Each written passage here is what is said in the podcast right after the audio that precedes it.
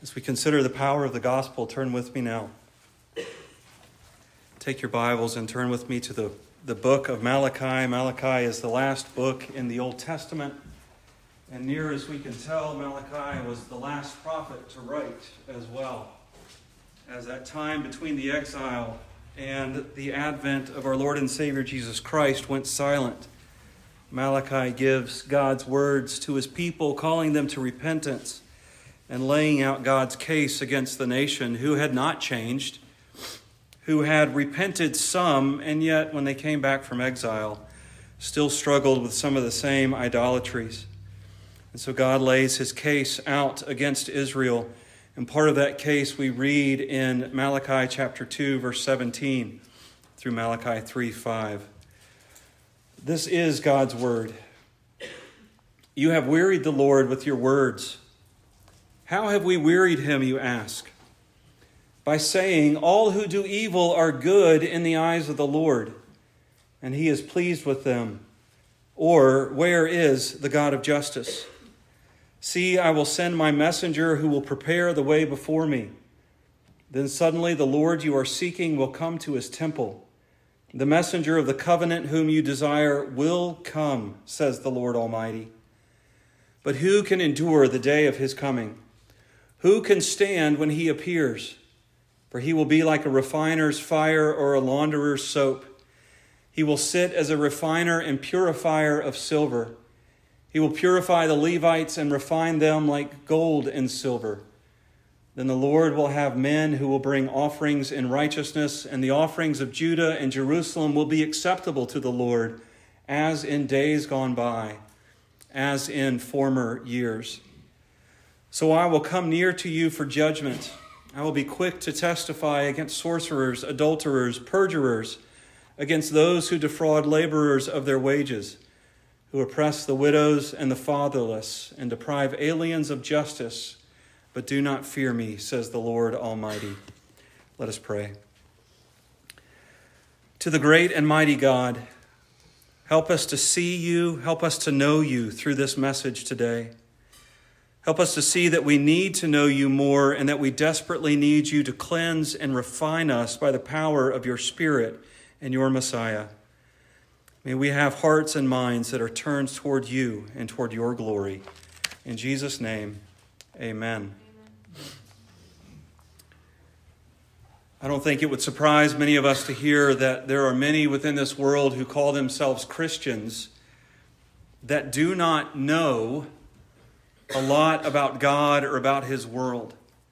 Now, I'm not talking about those of us who understand that a finite creature cannot completely know an infinite God and yet still pursue knowledge of that God. I'm talking about people who claim to worship God, who even show up to church on a regular basis, but it cannot tell you what it means for God to be holy or what the good news of the gospel is biblical literacy is at an all time low within the church that claims to believe the God of the Bible. And statistics state that it is only getting worse. Now, since we are a pe- people of, and culture driven by practicality, I, I've got to thinking as we are beginning and moving our way through this study on the attributes of God why study God and his attributes? And that's what we are going to cover today. We're going to look at these two statements that God accuses Israel of making, statements which have forgotten the goodness and the person and the work of our God. And then we are going to look at the exchanges that are made that we saw in Romans chapter 1 earlier, three exchanges that are made that lead to those problems. And then we're going to see God's solution to the fact that God's people oftentimes not only don't know Him, but leave His will and His truth in that. So the the main the first thing we're going to look at is the problem with not knowing God. If we don't know, if we don't study, if we don't learn about the God of the scriptures, one of the main things that happens to the Christian is that we end up with a skewed view, a messed up view of sin and God's relationship to sin. God accuses the Israelites in Malachi chapter 2, verse 17, of two improper statements. The second one, which we will look at first, is the question where is the justice of God? Throughout the Old Testament, throughout the, the scriptures that the people had as they came back from exile, God had revealed himself to be a God who hated sin and would punish sin. The law is based upon God's justice. In Exodus chapters 21 and 22, after God has given the Ten Commandments, he gives civil law to the nation of Israel. And he tells them the, the restitution that would have to be given for crimes committed against people. And notice that punishment in the Old Testament, especially for crimes, is based more on restitution, paying back what is owed before the crime, because of the crime, rather than retribution, seeking revenge against the criminal. And so you have all of these laws that say if you steal a sheep, you owe this many. If you steal a cow or injure a cow, you owe this much money or this much livestock. And it's all boiled down to that statement eye for an eye, tooth for a tooth. And this is not necessarily a statement that if you and I get into a fight and I punch you and knock out one of your teeth, that you then have the right to knock out one of my teeth in equal measure. It's a principle that the punishment must fit the crime. That if you are going to steal $100 worth of stuff, well, then you owe at least $100 worth of stuff back to the person that you stole it from. The punishment must fit the crime, the scales must be balanced. This law of justice is written into Israel's law code because God is a God who does and who will punish sin as it deserves. Now, the question might be asked why would my one time sin deserve eternal punishment? Well, it's because my one time sin is not just a one time sin, it is an over and over and over again sin. My sin is done against a God of infinite glory and infinite majesty. And when I sin against a God of infinite glory and infinite majesty, I am saying that I want to take the place of that infinite God for all of eternity. And then if we look through Scripture, we see that sin does not necessarily end at death for those who are in rebellion against God. They, were for, they will, for all eternity, continue to turn their back upon God and hate Him for all that He is. But God reveals Himself, as we'll see in a few weeks, as a God who is just and full of justice, and that He will punish sin. And yet, the Israelites look at the cultures around them who are engaged in sin and they are not punished. And so they ask, Where is the God of justice? Why will God not punish sin? We do not see evidence of his justice. Which is problematic because they have seen evidence of his justice. Some of them were in or near Jerusalem when it was destroyed and they were taken to Babylon. All of them had come back to see that Jerusalem had been destroyed because of Israel's idolatry and sin. And they were in the process of rebuilding that temple, that city. And yet they have the audacity to ask, Where is God's justice? Is God one who will truly forgive sin? And they do this because they fall into one of those exchanges in Romans 1. In Romans 25, Paul writes, Because they exchanged the truth about God for a lie. What was the truth? Well, the truth is that God is just. And what was the lie that they had bought into? That God will not punish sin. Now, God is a God of justice, but He is also a God who is patient. Nehemiah chapter 9, verse 30 says, However, you, being God, you bore with them for many years and admonished them by your Spirit through your prophets, yet they would not give ear. Therefore, you gave them into the land of the peoples of the land.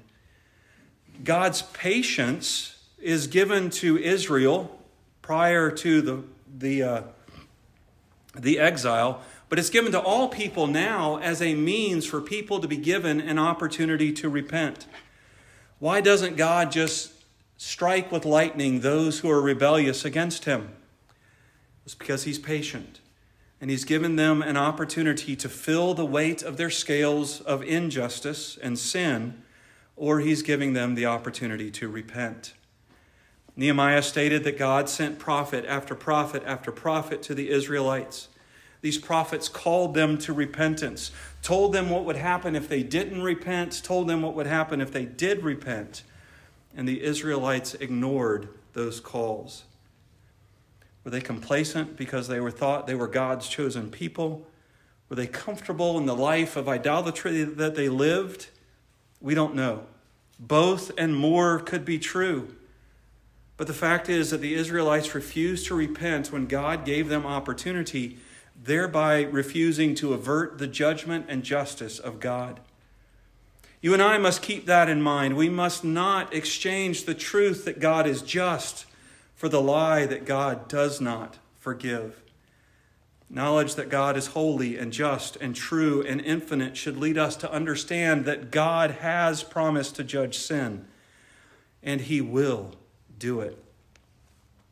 We must use the times of patience to repent and to call others to do the same. But that's not the only problem that the Israelites have because they don't know enough about their God. It gets even worse as we look at the first accusation that God gives to them in this passage. They are saying, the Israelites, all who do evil are good in the eyes of the Lord, and he is pleased with them. So not only are they saying God is not a God of justice, they are saying that God is the opposite of God of a God of justice, and he is blessing those who sin. Put yourselves in the Israelites' shoes for just a moment. You've come back from Babylon. Your capital city is destroyed. You've rebuilt the temple, and yet the glory of that temple is nothing compared to the glory that was there before. And you look around at the nations around you, some of whom persecuted the Israelites by either taking part in Babylon's destruction or taking land by theft while the Israelites were gone. They're worshiping false gods. They're engaging in all types of wickedness and sinful activity. And they've got homes to live in and they've got food to eat on a regular basis that they don't have to buy from other people because they haven't gotten their, their crops in the ground yet. They have all the blessings that the Israelites thought they were coming back to. And the Israelites make the mistake that thinking that the prosperity of the wicked was God's blessing on the Israelites. They were saying, Here we are, God's chosen people, working hard and trying to rebuild the glory that, that Jerusalem had and that God had at one time placed upon this city and this temple. We are struggling, and these pagans have it easy. God must be blessing their idolatry. And this comes to the next exchange in Romans chapter 1 where Paul says that they exchanged the glory of God for a God made in their own image. That's a tendency that you and I have when we look and we exchange the truth of God for a lie, that God is as he reveals himself in the scriptures, we exchange that truth for the lie that God is something less than what he claims to be. The next step in the exchange is to exchange worship of the true God to the worship of created things, things made with human hands representing creation. Or even if we don't make the idols that we can set on a mantelpiece and worship, we worship ourselves. We worship our own wisdom. We worship our own goodness. The Israelites thought that they were speaking of the one true God, but they exchanged the glory and truth of the one true God for the lie of a God made in their image. And then in Romans 1, those first two great exchanges, in Romans 1 and in our passage in Malachi 3, we see that the next exchange is that you exchange the natural for the unnatural, or for those things that are contrary to God's law or contrary to nature. Now, what unnatural things have the Israelites exchanged for the natural? Look at verse 5 of Malachi chapter 3.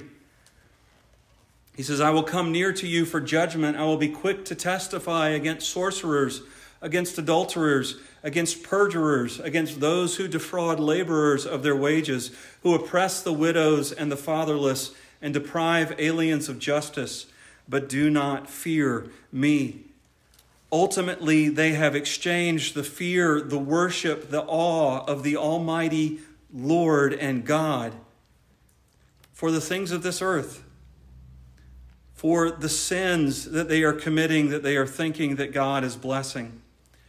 They've exchanged the wisdom of God for sorcery, for necromancy, and for astrology. They have exchanged God's marriage laws for adultery and idolatry.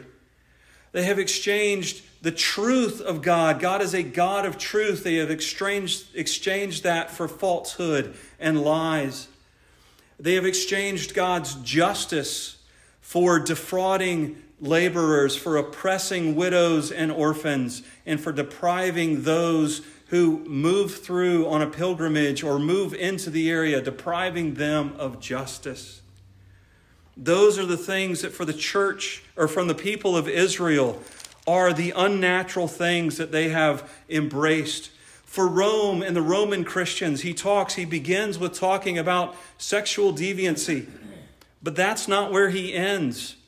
Notice in verses 29 through 32, they have filled every kind of wickedness, evil, greed, depravity. They are full of envy, murder, strife, deceit, malice. They are gossips, slanderers, God haters, insolent, arrogant, boastful they invent ways of doing evil. They disobey their parents.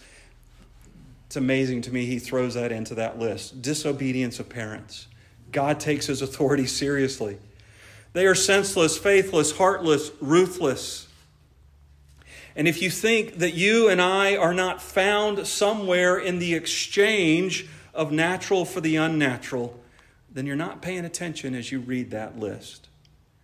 Things that we consider to be acceptable sins, like envy, gossip, slander, argumentativeness, pride, bragging, and boastness, boastfulness are found in that list. Because, brothers and sisters, you and I, every single one of us struggles with these three exchanges. We know the truth about God. We have had our hearts changed so that we are in tune with the truth but we still doubt God. We still worship, or at least try to worship, the things of this earth, and we still oftentimes pursue the violation of the Ten Commandments rather than keeping them in the power of the Spirit. God has given us these mandates both in creation and in His law, whether it's the marriage mandates or the call to those Ten Commandments to honor and love God and love neighbor as we love ourselves. And we are tempted so often to look the other way. And so we study God, we learn more about God so that we are protected from exchanging the truth of God for the lie, so that we are protected from worshiping created things rather than the God above, and so that we are protected when we are tempted to sin. So God identifies the problems for the Israelites. What's his solution to the problem? Well, his solution comes in the form of a messenger and a Messiah. He says in 3 1, he says, See, I will send my messenger who will prepare the way before me. Then suddenly the Lord you are seeking will come to his temple. The messenger of the covenant whom you desire will come, says the Lord Almighty. But who can endure the day of his coming? Who can stand when he appears? God first sends messengers. Those are those prophets that Nehemiah talked about.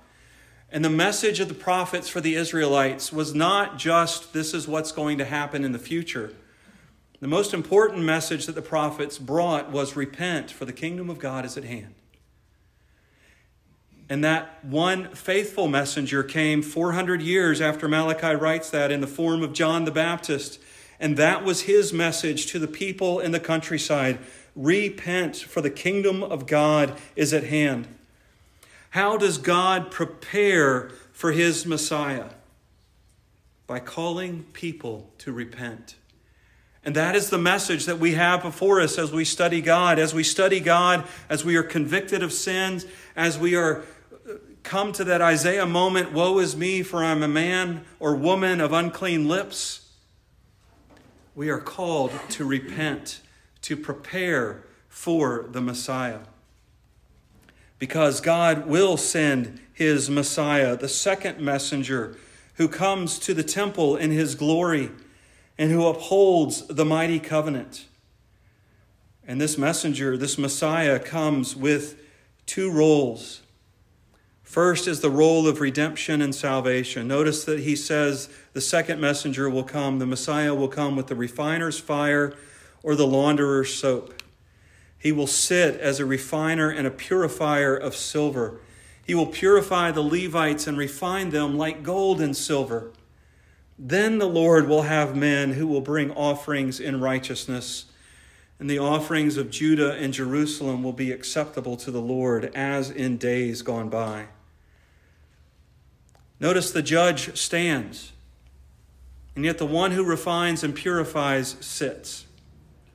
Most commentators see this as a sign of care and concern and love. As he goes through the process of refining and purifying his people, he does so in love and in redemption. Fire is meant to cleanse ore and precious metals. If you want to purify gold, you melt it down and then the impurities separate from the gold, and you can either skim them off or pour off the gold, and the impurities are left at the bottom. The launderer's soap. It's not just fill your cap full to the line, throw it in the washing machine, and then press the button.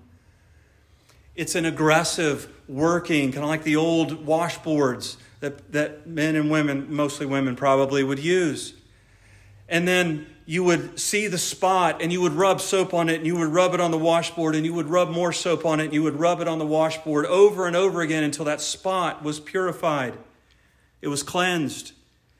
Yes, it is difficult, hard on the garment, but the end result is purity. The end result is holiness that comes to us through that Messiah and through Him alone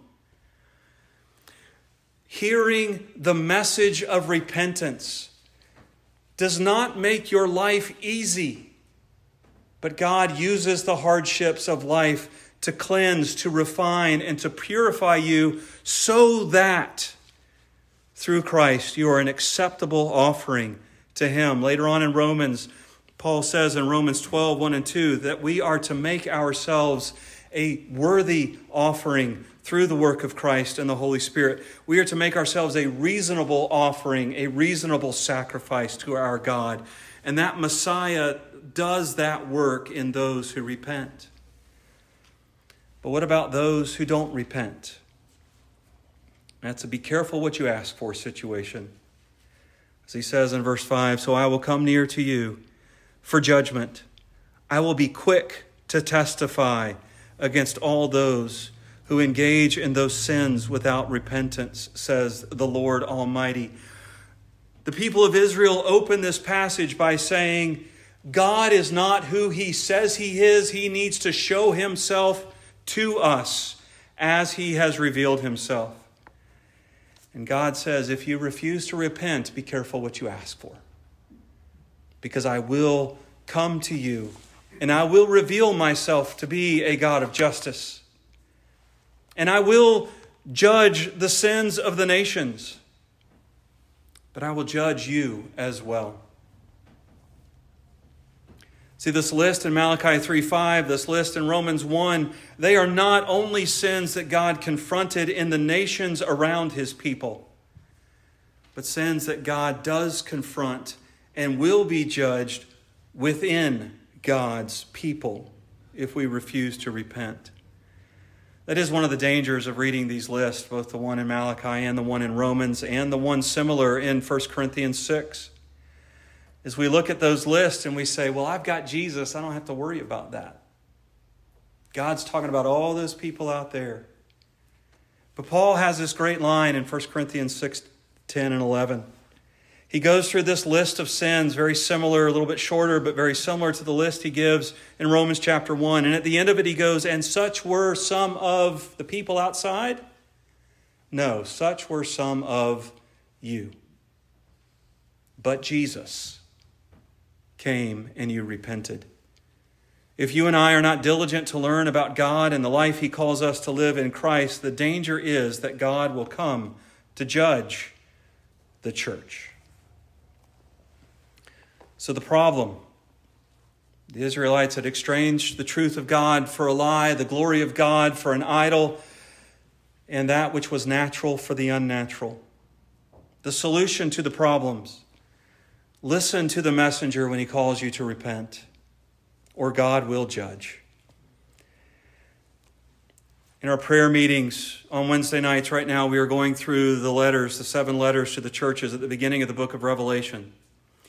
And most all of those churches, except for one, had things that Jesus commended, things that they did really well. All but two of them, however, had issues, had problems.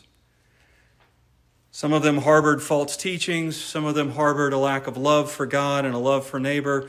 Some harbored sinful practices and coldness about the things of God. Some even harbored sexual immorality.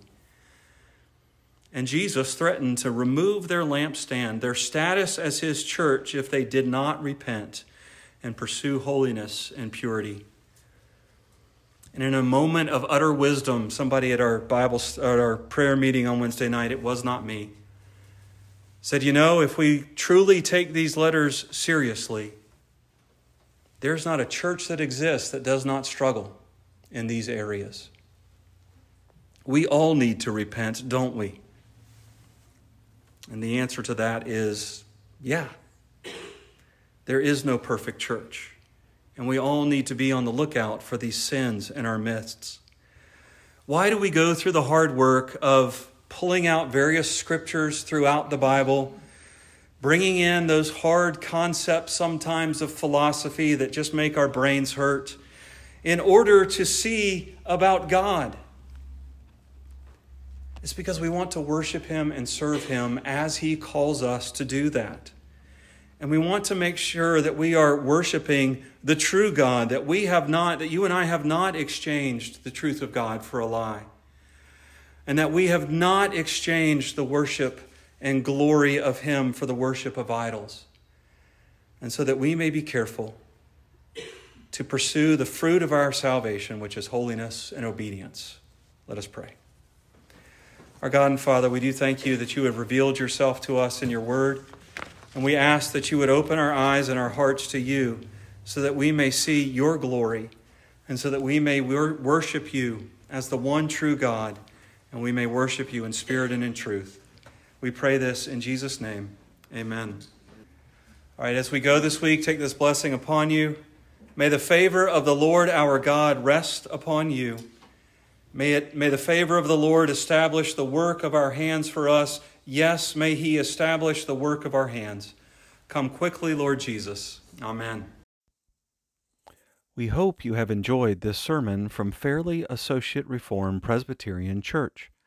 To find out more about our church and its ministries, please find us on Facebook or visit us at www.arpchurchfairlea.org.